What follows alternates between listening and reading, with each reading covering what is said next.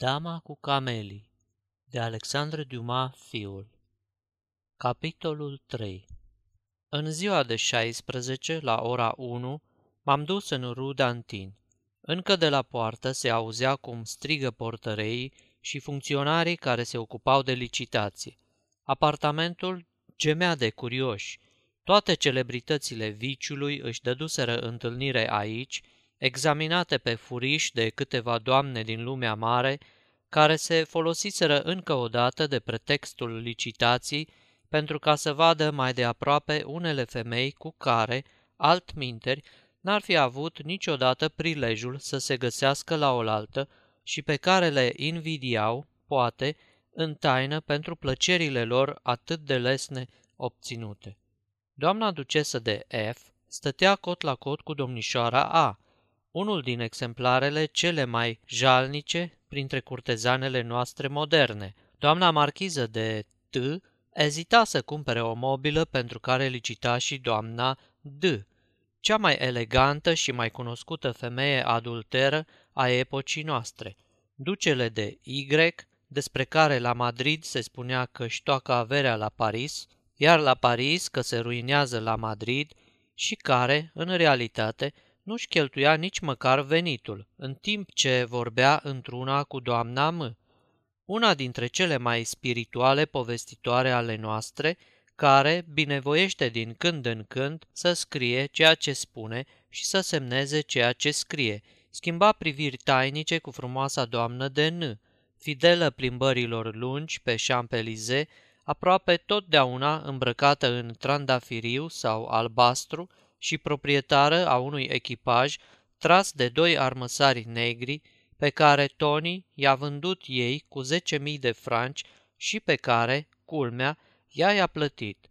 În sfârșit, domnișoara R., care numai cu talentul ei își poate oferi dublul a ceea ce femeile din lumea bună își iau cu dota lor și triplul a ceea ce altele obțin cu trupul lor. Venise și ea, cu toată vremea rece, să cumpere unele lucruri și nu s-ar fi putut spune că nu erau destule priviri ațintite asupra sa. Am putea să mai cităm încă inițialele multor persoane adunate în acest salon și tare mirate de a se găsi la oaltă, dar ne este teamă să nu-l plictisim pe cititor. Să spunem doar că toată lumea era de o veselie nebună și că multe din doamnele ce se aflau acolo o cunoscuseră pe decedată, dar nu păreau să-și reamintească de ea. Se râdea tare, portăreii strigau cât îi ținea gura, negustorii, care invadaseră băncile așezate în fața meselor de licitație, cereau zadarnic să se facă liniște, ca să-și încheie afacerile în voie. Cred că nu mi-a fost dat să văd o adunare de oameni mai pestriță, mai zgomotoasă. Mă strecurai, smerit, prin vârtejul acestui tumult, care nu putea să nu mă întristeze, gândindu-mă că avea loc lângă camera unde își dăduse sfârșitul biata ființă, căreia îi se vindeau acum mobilele pentru a-i se plăti datoriile. Venit aici mai mult să observ decât să cumpăr, priveam la mutrele furnizorilor care scoseseră lucrurile la mezat. Fețele li se umpleau de bucurie ori de câte ori un obiect atingea un preț la care nu se așteptaseră.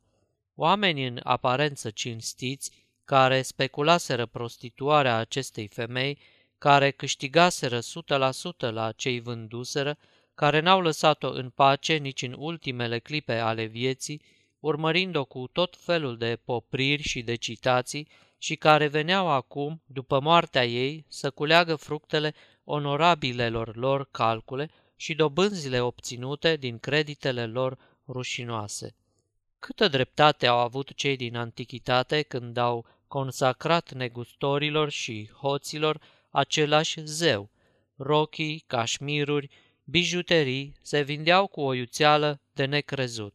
Dar nimic din toate acestea nu mă ispitea și așteptam încă. Aceasta este o înregistrare Cărțiaudio.eu. Toate înregistrările Cărțiaudio.eu sunt din domeniul public. Pentru mai multe informații sau dacă dorești să te oferi voluntar, vizitează www.cărțiaudio.eu. Deodată am auzit strigându-se, un volum foarte frumos legat, cu marginile aurite, intitulat Menon la Scott. Are ceva scris de mână pe prima pagină. 10 franci. 12, rosti o voce după o liniște destul de lungă. 15, spuse eu. De ce? Nici eu nu știam, fără îndoială din pricina acelui ceva scris de mână. 15, repetă agentul judecătoresc. 30, exclamă primul licitator pe un ton care părea să desfidă orice concurență. Chestiunea luase întorsătura unei lupte. 35, am strigat și eu atunci pe același ton. 40, 50, 60, 100. Mărturisesc că dacă aș fi avut de gând să produc senzație, atunci reușita ar fi fost deplină, deoarece, la auzul acestei sume, se așternu o mare tăcere și fiecare mă privea vrând să știe cine era acest domn care părea atât de hotărât să intre în posesia acelui volum. Se pare că modul în care am accentuat ultimul meu cuvânt l-a convins pe adversarul meu. Preferă deci să se retragă dintr-o luptă care nu ar fi avut alt rezultat decât să mă facă să plătesc acest volum de zece ori cât valora și, închinându-se, îmi spuse cu foarte multă amabilitate, deși cu oarecare întârziere. Am cedat, domnule. Nimeni nemai adăugând nimic, cartea mi-a fost adjudecată. Cum mă temeam acum de vreo nouă încăpățânare, pe care amorul meu propriu ar fi încurajat-o poate, dar de pe urma căreia, cu siguranță, punga mea s-ar fi resimțit, mi-am înscris numele, am cerut ca volumul să fie pus deoparte și am plecat. De bună seamă că am dat mult de gândit celor care, martori ai acestei scene, se întrebau fără îndoială în ce scop venisem să plătesc 100 de franci pentru o carte pe care puteam să o obțin de oriunde pentru 10 sau cel mult pentru 15 franci. O oră mai târziu am trimis să mi se aducă ceea ce cumpărasem. Pe prima pagină, scrisă elegant, cu pana, dedicația celui care dăruise cartea. Dedicația nu cuprindea decât următoarele cuvinte. Menon Margheritei Umilință. Era semnată Armand Duval. Ce voia să însemne acest cuvânt umilință? Recunoștea oare Menon în Margherit, prin opinia acestui domn Armand Duval, o superioritate în privința desfrânării sau a inimii? Cea de-a doua interpretare era mai verosimilă, deoarece prima nu ar fi însemnat decât o impertinență, sinceritate pe care Margherit n-ar fi acceptat-o oricare ar fi fost opinia ei asupra propriei sale persoane. Am ieșit din nou în oraș și nu m-am mai interesat de carte decât seara la culcare.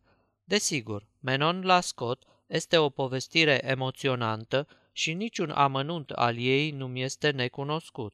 Și totuși, ori de câte ori am la îndemână cartea, mă simt din nou atras de ea, o deschid și pentru a suta oară trăiesc alături de eroina abatelui Prevost. Și eroina aceasta este atât de adevărată încât am impresia că am și cunoscut-o.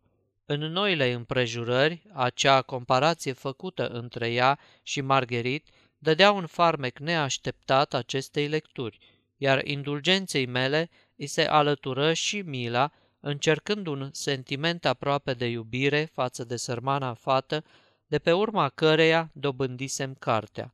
Este adevărat, Menon murise într-un deșert, însă murise în brațele bărbatului care o iubea din tot sufletul și care, după ce și-a dat sfârșitul, i-a săpat un mormânt, laudat cu lacrimile sale și și-a îngropat și inima în acel mormânt. În timp ce Margherit, care păcătuise ca și Menon și poate ca și ea, se pocăise, murise în mijlocul unui lux somptuos, dacă mă luam după ceea ce văzusem, în patul în care își trăise trecutul, dar și în mijlocul acelui deșert al inimii, mult mai sterp, mult mai întins, mult mai nemilos decât cel în care fusese îngropată Menon. Într-adevăr, Margherit, așa cum am aflat de la câțiva prieteni care cunoșteau ultimele amănunte din viața ei, nu avusese parte să aibă la căpătâi o consolare adevărată în timpul celor două luni cât durase lenta și dureroasa sa agonie. De la Menon și de la Margherit, gândurile mi se îndreptară spre alte fete pe care le cunoșteam și pe care le vedeam cum pășesc, cântând pe același drum spre o moarte întotdeauna aceeași. Sărmane creaturi, dacă a le iubi înseamnă o greșeală, cel puțin să le compătimim.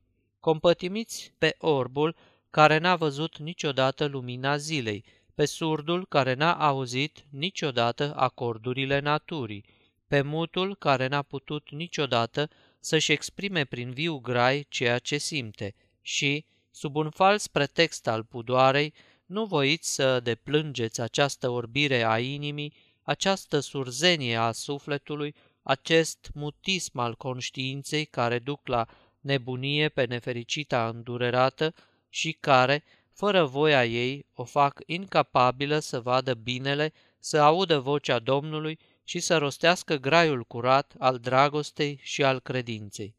Hugo a scris Marion de Lorme, Musset a scris Barneret, Alexandre Dumas, Fernandez. Gânditorii și poeții din toate timpurile au adus curtezanei ofranda iertării, iar uneori vreun om mare le-a reabilitat prin dragostea lui sau dăruindu-le chiar numele. Dacă insist asupra acestui punct, asta se datorește faptului că printre cei ce mă vor citi se vor afla poate mulți gata să arunce această carte în care se tem să nu găsească decât o apologie a viciului și a prostituției, iar vârsta autorului contribuie fără îndoială la justificarea acestor temeri. Să-i liniștim pe cei ce gândesc astfel. Pot citi mai departe dacă îi reține numai această temă. Eu sunt doar convins de un principiu și anume, femeii căreia educația nu i-a arătat ce înseamnă binele, Dumnezeu aproape întotdeauna îi deschide două cărări ce o duc spre tărâmul binelui. Aceste cărări sunt durerea și iubirea. Amândouă sunt spinoase și acelea care o apucă pe această cale își sângerează picioarele, își rănesc mâinile, dar își lasă în același timp în mărăcinii de pe drum gătelile viciului și ajung la capătul lui în acea stare de goliciune de care nu te rușinezi în fața Domnului. Cei ce întâlnesc în cale aceste drumețe curajoase trebuie să le întărească, să spună tuturor că le-au întâlnit și, vorbind astfel și altora despre fapta lor, să le arate calea pe care trebuie să o apuce. Nu este vorba aici de a pune orbește la intrarea vieții doi stâlpi, unul purtând inscripția Calea Binelui, iar celălalt avertismentul Calea Răului, nici de a le spune celor care vor să intre, alegeți, Trebuie, ca și Isus, să arăți celor ce au căzut pradă ispitelor întâlnite cărările care duc de la a doua cale la cea din tâi. Și mai ales nu trebuie ca primii pași pe această cale să fie prea dureroși și nici ca ea să pară prea de nestrăbătut. Creștinismul, cu minunata parabolă a fiului risipitor, ne îndeamnă la indulgență și la iertare – Isus a arătat o iubire nețărmurită față de aceste suflete rănite de patimele omenești, oblojindu-le cu balsamul scos din propriile lor răni și aducându-le tămăduirea. Astfel, Isus spunea Mariei Magdalena, Multe îți vor fi iertate, pentru că mult ai iubit. Sublimă iertare ce avea să trezească o credință sublimă. Și noi, de ce am fi mai aspri decât Isus? De ce, luându-ne cu încăpățânare după părerile acestei lumi, care se face mai aspră decât e, pentru ca să se creadă în puterea ei, de ce am respinge, alături de această lume, suflete ale căror răni sângerează adesea și prin care, întocmai ca sângele stricat al unui bolnav, se scurge tot răul trecutului. suflete ce nu așteaptă decât o mână prietenă care să le aducă alinarea și tămăduirea. Mă adresez generației mele, acelora pentru care teoriile domnului Voltaire nu mai au, din fericire, nici o valoare, acelora care înțeleg, ca și mine, că omenirea s-a lansat de vreo 15 ani încoace într-unul din cele mai îndrăznețe avânturi. Știința binelui și a răului a fost cucerită pentru totdeauna. Credința se reclădește, respectul lucrurilor sfinte ne-a fost redat și dacă lumea nu devine cu desăvârșire bună, cel puțin se face mai bună. Strădaniile tuturor oamenilor inteligenți tind către același cel și toate marile voințe slujesc aceluiași principiu. Să fim buni, să fim tineri, să fim adevărați. Răul nu este decât o vanitate, să avem orgoliul binelui și mai cu seamă să nu deznădăjduim, să nu disprețuim femeia care nu este nici mamă, nici soră, nici fică, nici soție. Să nu restrângem stima numai la familie, indulgență la egoism. Din moment ce cerul se bucură mai mult de pocăința unui păcătos decât de o sută de drepți care nu au greșit niciodată, să încercăm să bucurăm cerul. Poate că ne va răsplăti însutit. Să semănăm pe drumul nostru milostenia iertării față de cei pe care dorințele pământești i-au pierdut, pe care o speranță divină îi va salva poate, căci, cum spun bătrânele atunci când te sfătuiesc să iei vreun leac pregătit de ele, chiar dacă n-are să-ți facă bine, în orice caz rău nu poate să-ți facă. Cu siguranță trebuie să pară cam îndrăzneț din partea mea să încerc să obțin atât de mari rezultate din firavul subiect de care mă ocup, dar sunt dintre aceia care cred că în puțin se află totul.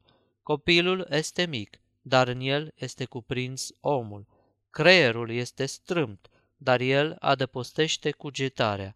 Ochiul nu este decât un punct, dar îmbrățișează spații imense. Sfârșitul capitolului 3